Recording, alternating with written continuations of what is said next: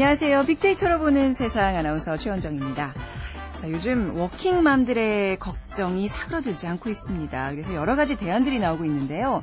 어린이집에서 부모들이 일일 교사를 하거나 또 아예 어린이집을 차리기도 하고요.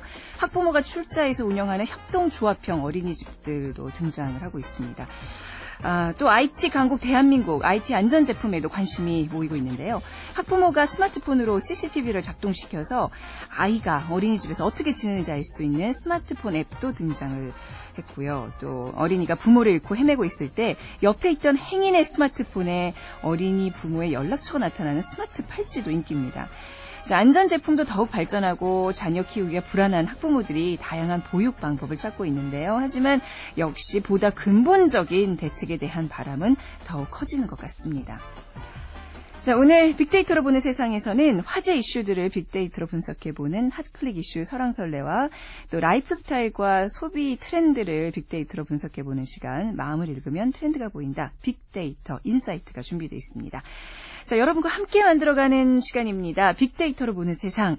어떻게 하면 더 적극적으로 참여하실 수 있는지 알려드릴게요. KBS 라디오 애플리케이션 콩을 다운받으시면 되는데요. 콩은 KONG입니다. 문자 참여는 물론이고요. 생방송 듣기, 다시 듣기 하실 수 있고, 콩은 사무실에 있는 컴퓨터에서도 또 스마트폰을 통해서도 활용하실 수 있으니까요. 다운받으셔서 편안하게 방송 함께 해주시면 어떨까요?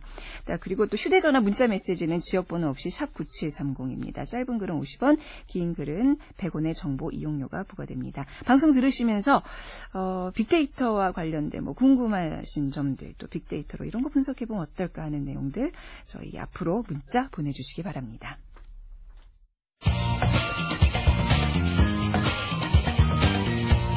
핫클릭 이슈 설왕설래 화제 이슈들을 빅데이터로 분석해 보는 시간입니다. 위키프레스의 정영진 편집장 모셨습니다. 안녕하세요. 네, 안녕하세요. 네. 정영진입니다. 자, 이제 주말 동안 어떤 이슈들이 온라인에서 네. 논란의 중심에 있었나요? 뭐 여러 이슈들이 좀 있었는데요. 특히나 주말 동안에는 뭐 이완구 총리 후보자의 차남 병역 문제, 네. 또 전현무 씨, 방송인 전현무 씨와 네. 양정원 씨 열애 소식, 네. 또 소나무 재선충이 지금 빠르게 확산되고 있어서 3년 안에 우리나라 전체를 지금 이 속도라면 어, 소나무 재선충이 다 퍼뜨려질 수 있다. 이제 이런 소식들도 좀 있었고요. 어, 또 IS에 의한 일본인 인질 살해 사건도 어, 네. 꽤 충격이었죠. 그쵸, 한 명이 살해됐죠. 네. 네. 그리고 카드사 연말정산 오류 문제도 지금 어, 5분 전에 제가 확인을 했을 때 지금 네. 가장 급하게 좀 올라오고 있는데 뭐 BC라든지 삼성, 뭐 하나 어, 카드 등 네. 사용 금액 등이 누락됐던 뭐 이런 오류들이 계속 나타나고 있어서 이용자들의 불만이 상당히 좀 높은 상황입니다. 한편 또 세금 증가율이 OECD에서 네 번째라는 소식 전해지면서 네. 이 세금 증가율이란 키워드가 네. 실시간 급상승을 하고 있고요. 네. 어, 손수조 씨 굉장히 또 어, 유명인인데 네. 어, 젊은 정치인으로서요. 근데 손수조 씨 결혼 소식까지 또 아, 전해지면서 아, 예, 상당한 뭐 여러 이슈들이 함께 지금 에, 키워드 상위에 지금 랭크되고 있습니다. 네, 그중에서 먼저 이완구 총리 후보자에 대한 검증 문제부터 살펴보죠. 네, 뭐 상당히 지금 시끄럽습니다. 이 이완구 총리 후보자에 대한 내정 소식이 지난 금요일에 이제 발표가 됐죠. 네. 이후에 그 주말 내내 아, 이 후보자에 대한 버즈량이 좀 상당히 많았고요. 특히 그 차남의 병역과 관련된 버즈량이 가장 많았는데 어제 하루 동안 어, 이완구라는 키워드를 통해서 2만 9천여 데이터가 또 토요일까지 더하면 4만 4천여 건의 데이터가 수집이 됐습니다. SNS라든지 어, 뉴스 댓글을 통해서 이렇게 수집이 됐고요. 네. 아마 오늘 아침에도 어, 본격적으로 이제 기사들이 쏟아지면서 데이터량이 오늘 크게 늘 것으로 보이고요. 네. 왜냐하면 이제 주말에는 대부분의 신문사 뭐 이런 언론사들이 이제 좀 쉬는 경우가 많기 때문에 네. 기사에 대한 댓글들이 조금 적었는데 아마 오늘 아침부터는 상당히 또 이 댓글들 수가 늘어날 것으로 보이고 특히 이완구 후보자의 차남에 대한 이 병역 기록이 다 공개되는 그 시점 음. 아마도 데이터량으로는 정점을 찍, 찍지 않겠느냐 이렇게 좀 예측할 수가 있겠고요. 이완구라는 이 키워드와 함께 등장한 관련어들 그러니까 이완구라는 대, 단어를 이 댓글이나 SNS상에서 쓴 사람들이 네. 에, 이 이완구 후보자와 함께 사용한 단어로 가장 빈번했던 것이 뭐 의혹, 검증, 네. 어, 병역, 면제, 공개, 내정, 어, 대통령, 충청도, 또 재산, 원내대표 이런 정도 순으로 어, 관심들이 많았다. 이제 이렇게 보시면 되겠습니다. 네, 아주 적극적으로 이완구 이제 후보자에도 이제 대응을 하고 있는 것 같더라고요. 뭐 MRI, 엑스레이 사진도 네. 제출하겠다. 그 차남에 대한 그 병역 의혹에 대해서 적극적으로 나서고 있는데 그, 후, 그 이완구 후보자에 대한 인터넷 여론은 지금 어떻다고 좀 볼 수 있을까요? 네, 저희가 이제 그 뭐 여론조사처럼 어떤 네. 표본을 추출해서 전화 로 물어보거나 이렇게 한 건 아니기 때문에 네. 이걸 전체의 민심이다 혹은 뭐 정확하게 측정된 것이다 이렇게 보긴 좀 어렵습니다. 네. 다만 이제 온라인상에서 긍정적인 글이 많았다 혹은 부정적인 글들이 많았다 정도로 네. 받아들여 주시면 좋을 것 같은데 어, 또 어, 온라인 특성상 아무래도 부정적인 글들이 조금 더 아무래도요. 예, 예 그걸 좀 감안해서 들으셨으면 좋겠네요. 예, 예. 네, 이렇게 감안을 좀 해주신다면. 네. 어, 먼저 그 이완구라는 키워드, 이 후보자에 대한 키워드가 포함된 전체 데이터 중에 가치 판단이 포함된 글이 약 2만 천여 개로 저희가 수집이 됐습니다. 가치 판단이 포함됐다는 것은 예를 들면 뭐 병역 문제라든지 아니면 뭐 국정 경험이 풍부했다 등등 어, 이완구 후보자가 좋다 혹은 그렇지 않다 이렇게 이제 어떤 가치 판단을 내린 이런 글들이 대략 한 2만 천여 개였다는 것이고요. 네. 여기에 대해서 감성 분석을 실시를 해본 결과 아, 긍정 대 부정의 비율 그러니까 이완구 후보자가 적절하다 아, 혹은 그렇지 않다 이 비율이 37대 63 으로 나왔습니다. 네. 그러니까 부정적 데이터가 한 60%를 좀 넘는 거죠. 어, 부정적 데이터로 판단한 키워드들을 보면 그러니까 예를 들어서 군대, 뭐 병역, 무릎 이 무릎 십자인대 얘기입니다. 네. 그리고 어, 의혹, 면제, 소집, 아들 뭐 이런 키워드들이 들어가 있다면 이것은 부정적 데이터일 가능성이 높다. 뭔가 이렇게 의혹을 이렇게 계속 끄집어내는 단어들이고 그렇습니다. 그렇죠? 예. 또 반대로 긍정적 데이터로 우리가 본 것은요. 네. 국정 경험, 어. 소통, 어. 직원, 뭐 대통령께 직원을 한다는 네, 거죠. 네. 또 책임 총리, 뭐 원내대표, 조율, 준비 이렇게 뭔가 좀 어, 준비된 이미지 혹은 뭐 어, 많은 경험들, 국정 경험들을 언급한 데이터를 좀 더 긍정적인 걸로 판단을 네. 했거든요. 이렇게 볼 때 37대 63으로 예, 부정적인 비율이 조금 높았다는 것이고요. 아마도 이 부정적 데이터를 보면 뭐 둘째 아들의 병역이 많이 집중이 되어 있습니다. 뭐 군대라든지 인대, 의혹, 면제, 소집 뭐 이런 것들이었기 때문에 이 문제만 어, 이완구 후보자가 잘 해결한다면 네. 긍정적 데이터가 크게 늘어나지 않을까 이렇게 아, 예측도 좀 해봅니다. 그런가요? 네. 네. 그 정홍원 현 총리만큼 사실 국민들도 굉장히 지금 지쳐 있거든요. 벌써 몇 번째입니까? 뭐 그렇습니다. 전에 그 안대희 후보, 문창구 후보 다 뭔가 이렇게 뭐 다양한 이유들 때문에 이제 낙마했는데 이번에 긍정적 어떤 데이터가 좀 많이 늘어난다면 청문회 통과도 좀 조심스럽게 관측할 수 있는 예, 아무래도 이제 총리다 네. 보니까 네. 그런 그 여론을 우리가 인식하지 않을 수가 없거든요. 그런데 네. 과거 그 문 창극 총리 후보자와 비교해서는 상당히 네. 그 긍정적 비율이 좀 높은 편이고요. 예. 아, 그리고 어, 안대희 후보자와 비교해서는 사실 안대희 후보자는 어떤 문제가 제기되기 이전까지는 상당히 이제 긍정적 비율이 그랬죠, 예, 그때 사실. 높았었는데 네, 네. 어, 어떤 문제 제기 이후로는 굉장히 좀 안 좋은 측면이 좀 많았었는데 네. 이번에 어, 이완구 후보자 같은 경우는 문제가 불거진 이후에도 네. 긍정적 비율이 적지 않은 걸로 봐서는 음. 어, 이 문제만 잘 해결된다면 어, 통과까지 큰 문제가 없지는 않을까 이렇게 그렇죠. 조심스럽게 이렇게 좀 예측을 그렇죠. 해봅니다.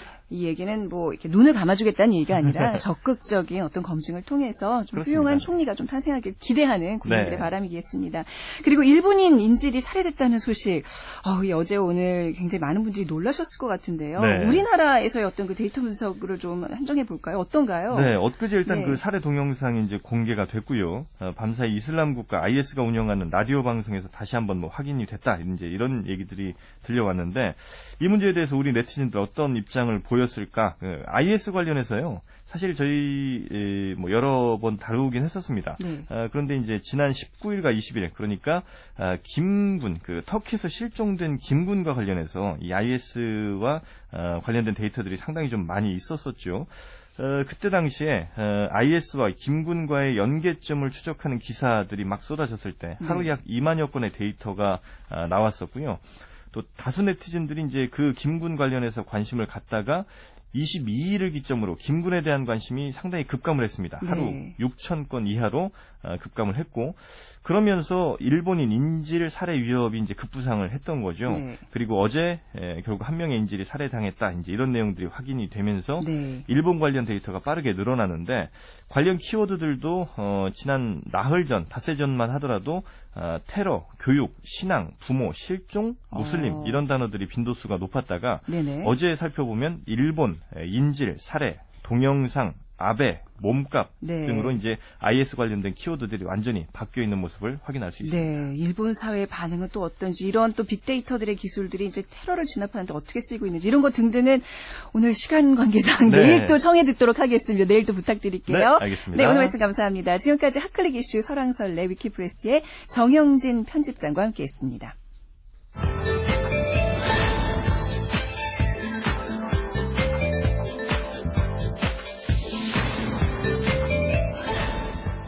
자, 매주 월요일과 수요일에 진행되고 있는 빅데이터로 보는 세상 빅퀴즈 시간입니다.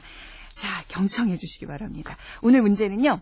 아, 최근 중국의 핵심 소비 계층으로 자리 잡고 있는 8, 90년대에 태어난 세대 빠링허우, 지오링허우 소개해드렸었죠. 중국 정부에서 인구의 팽창을 억제하기 위해서 1980년부터 한 자녀 갖기 정책이 실시하게 되는데 각 가정에서 이 독자로 태어나 황제처럼 자라온 세대를 소황제로 부르고 있습니다. 최근 중국에 떠오르는 소비 계층, 우리말로 소황제로 불리는 이 소비 계층의 이름은 무엇일까요? 보기 드리겠습니다. 1번 차오, 2번 유커, 3번 샤오미, 그리고 4번 샤오황디. 자, 소황제라는 우리 그 발음을 조금 유사하게 좀 변형을 하면 어떨까 싶어요. 1번 차오, 2번 유커, 3번 샤오미, 4번 샤오 황디. 네, 정답 아시는 분들 지금 빅데이터로 보는 세상으로 바로 문자 보내주시기 바랍니다. 자, KBS 라디오 애플리케이션 콩으로 들어오셔서 정답 문자 남겨주셔도 되고요. 휴대전화 이용하실 분들은 샵 9730으로 문자 남겨주시기 바랍니다. 짧은 글은 50원, 긴 글은 100원의 정보 이용료가 부과됩니다. 저희가 정답자 중에서 한 분을 선정해서 3만 원 상당의 문화상품권 드리겠습니다. 많은 참여 부탁드립니다.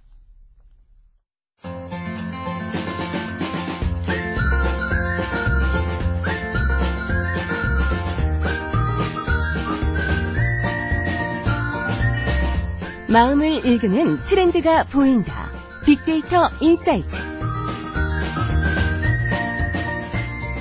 라이프 스타일과 소비 트렌드를 빅데이터로 분석해보는 시간입니다. 마음을 읽으면 트렌드가 보인다. 빅데이터 insight. 타파크로스의 김용학 대표와 또 대중문화평론가 하재근 씨와 함께하겠습니다. 안녕하세요. 네, 안녕하세요. 네. 자, 우리 김용학 대표님 오늘 어떤 주제로 얘기 나눠볼까요? 네, 오늘은 최근에 새로운 소비 계층으로 떠오르고 있는 나홀로족에 대해서 한번 얘기를 나눠볼까 합니다. 네, 나홀로족. 네. 나홀로족이라는 것이 뭐 myself generation 혹은 M 제네레이션이라고 하는데요. 네. 다른 사람들하고 어울리는 것보다는 자기 혼자서 자신만의 시간을 즐기는 사람들을 얘기하는 것이죠. 이 얘기는 원래 페이스 팝콘이라는 사람이 cocoon족이라고 얘기한 데서 파생이 된 얘기인데요. 코쿤족이요? 네, 네. 코쿤이라는 거는 누에고치를 얘기하는 얘기죠. 네. 누에고치처럼 외부 세상으로부터 도피해서 자신만의 안전한 공간에 머무르는 경향을 갖고 있는 사람들을 얘기를 하는 거죠.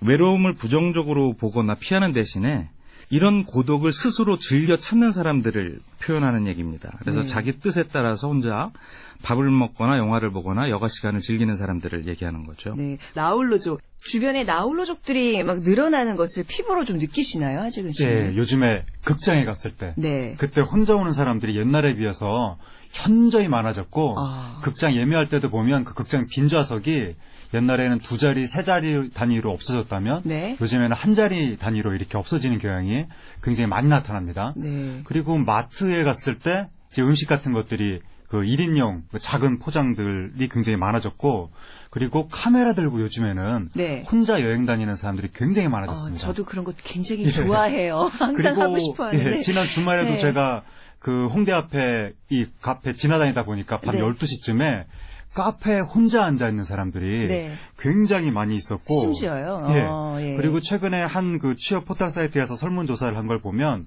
대학생들 그 조사 대상 중에서 75% 정도가 네. 나는 나홀로족이다라고 대답을 했다고 아, 하니까 본인 스스로를 나홀로족으로 예, 본인 스스로 해버리는 일종의 네. 거의 유행이 되고 있는 것이 아닌가. 아. 그래서 옛날에는 혼자 있다고 하면은 뭔가 좀 쓸쓸하고 대인관계에 문제가 있고 네. 좀 어둡고 그런 식으로 좀 부정적인 인식이었다면 요즘에는 적극적으로 나 혼자 있어도 되는 것이 아니냐 음. 여가 시간을 혼자 즐 혼자 즐기는 것이 조금 쿨한 것이 아니냐 네. 그런 식으로 좀 긍정적인 생각들이 많아진 것 같습니다. 네, 뭐 외롭고 뭐 고독하고 이런 차원이 아니라 그냥 본인이 선택한 네. 라이프 스타일 중에 하나라는 거잖아요. 그렇습니다. 누구는 결혼해서 애를 낳고 하듯이. 예.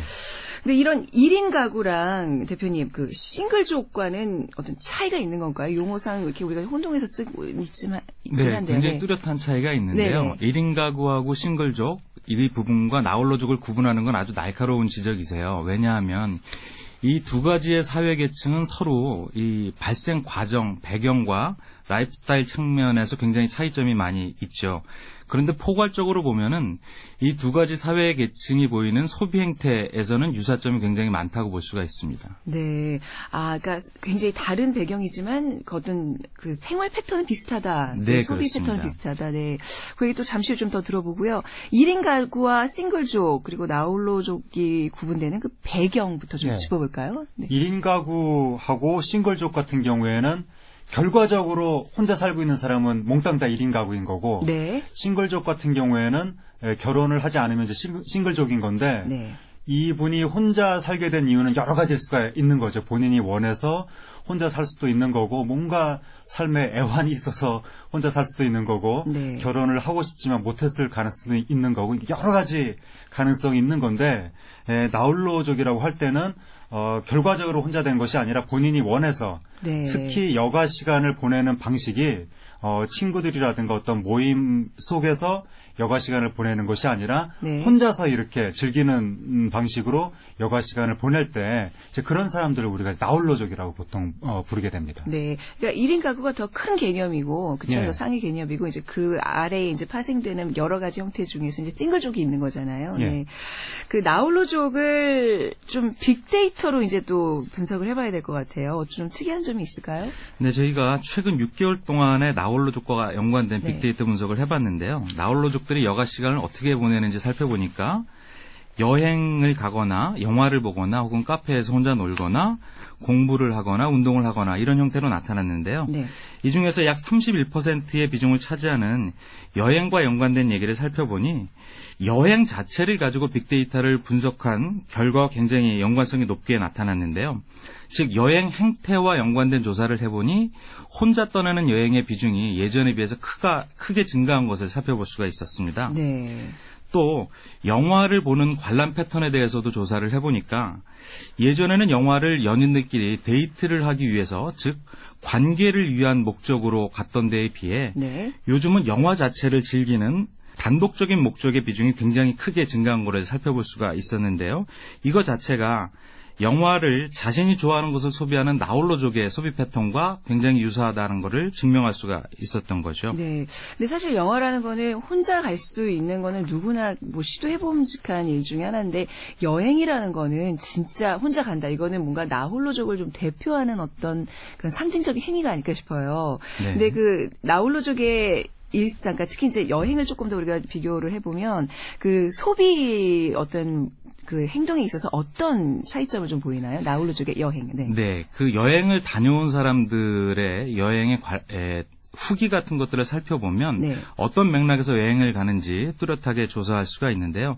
먼저 여행과 관련된 주제로 비교 분석을 해봤습니다. 즉 함께 여행을 떠나는 일반인들과 네. 혼자 여행을 떠나는 나홀로족들의 여행 패턴을 비교를 해보니까 여행을 같이 떠나는 사람들의 연관어 분석 결과로는 관광이나 쇼핑, 힐링처럼 즐거움을 위해서 혹은 휴식을 위해서 여행을 떠나고자 하는 사람들이 많은데요.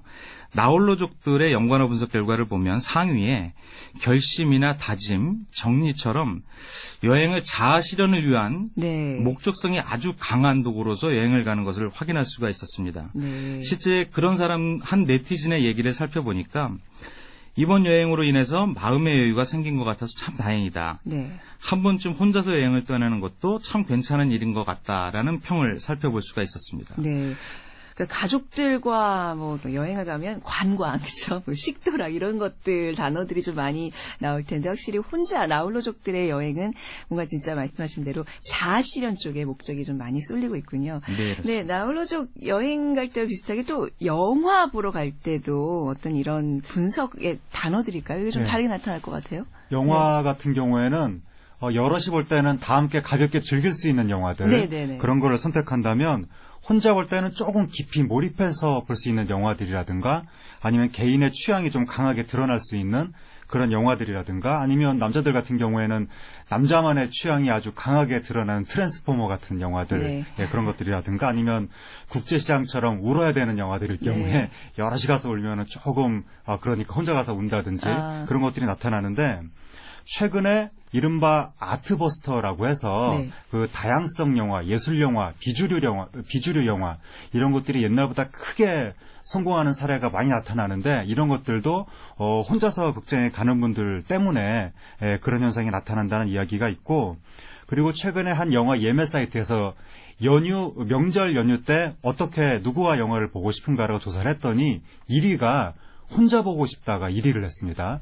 어, 2위가 연인과 보고 싶다, 3위가 친구와 보고 싶다인데 네. 1위가 어, 혼자 보고 싶다였고 그래서 아마 최근에 명절 연휴 때 컨저링이라는 공포 영화가 보통 명절 연휴 때는 뭐 가족 영화, 코믹 영화. 멜로 영화 이런 것들이 예. 흥행을 휩쓸게 마련인데 공포 영화가 흥행 2위를 한 것도 아마 어. 혼자서 극장 가는 분들이 많기 때문에 네. 나타난 현상이 아닐까 그렇게 생각이 듭니다. 아, 그렇군요. 특이하네요. 진짜 명절 때 공포 영화를 혼자 본다는 거는 네. 근데 아무튼 이제 영화랑 영화랑 이제 영 여행의 어떤 패턴의 차이점을 이렇게 봤지만 또 요즘은 혼자 밥 먹는 사람들 그 혼밥족이라 그런다면서요. 예. 나홀로족이 아무래도 이제 혼자 밥을 먹는 그런 경우들이 많아지는 거겠죠. 예, 네 그렇습니다. 혼자 밥을 먹는 것이 나홀로족의 시작과 끝이다라고 아, 말씀을 드릴 수가 있는데 네.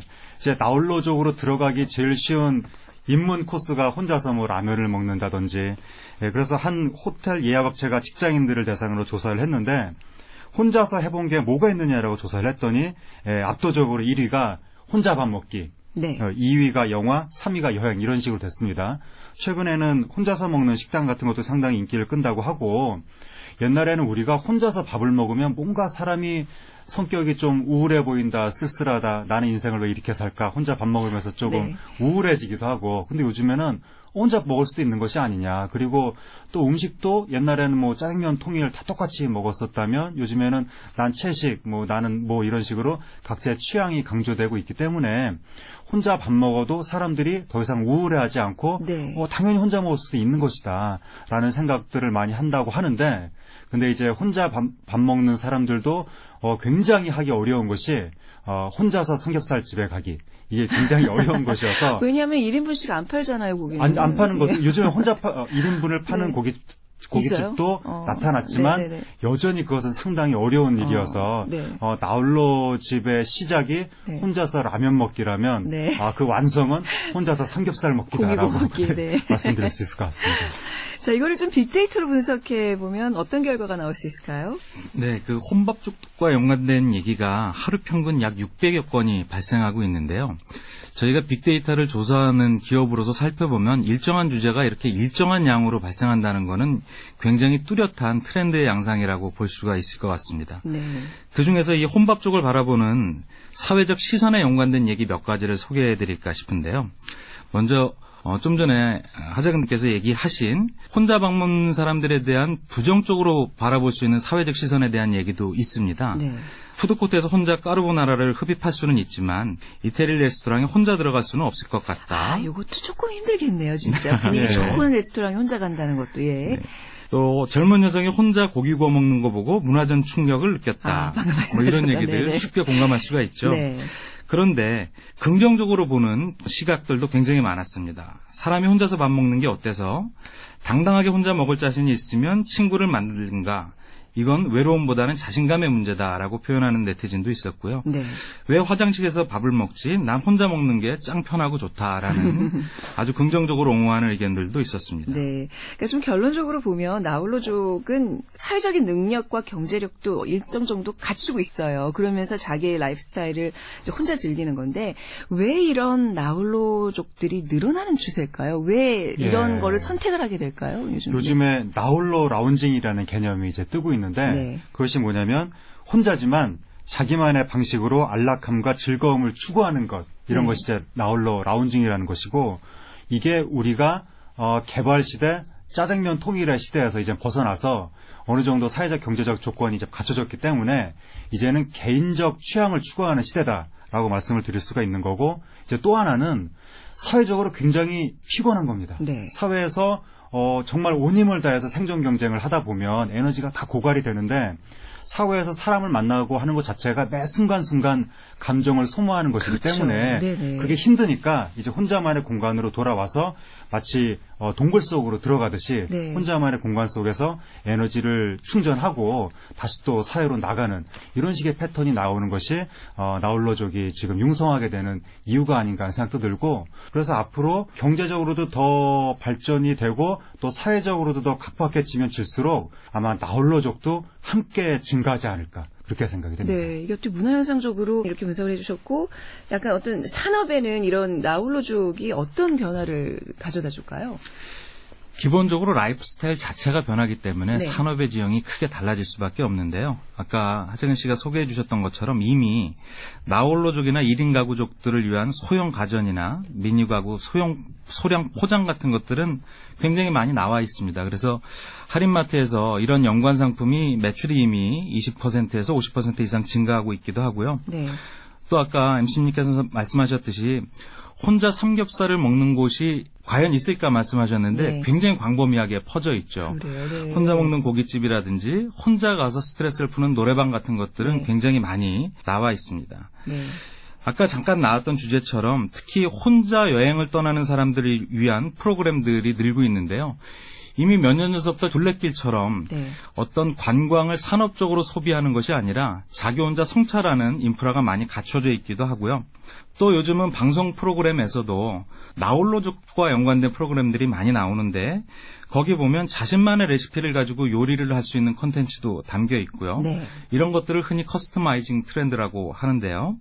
또 비슷하게는 자기의 취향대로 인테리어를 하거나 맞춤형 가구를 제작하는 DIY 트렌드 같은 것도 있습니다. 네. 이런 것들이 결국엔 나홀로족의 라이프 스타일과 결합되어서 산업 지형이 크게 바뀔 거로 아. 볼수 있는 거죠. 네.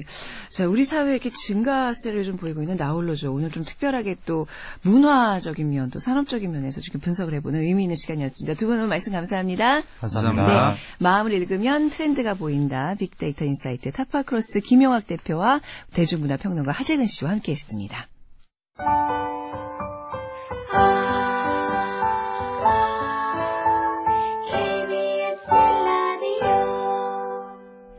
방송 들으시면서 뒷번호 6094 쓰시는 분께서 나홀로족의 한 표, 나홀로족이신가 봐요.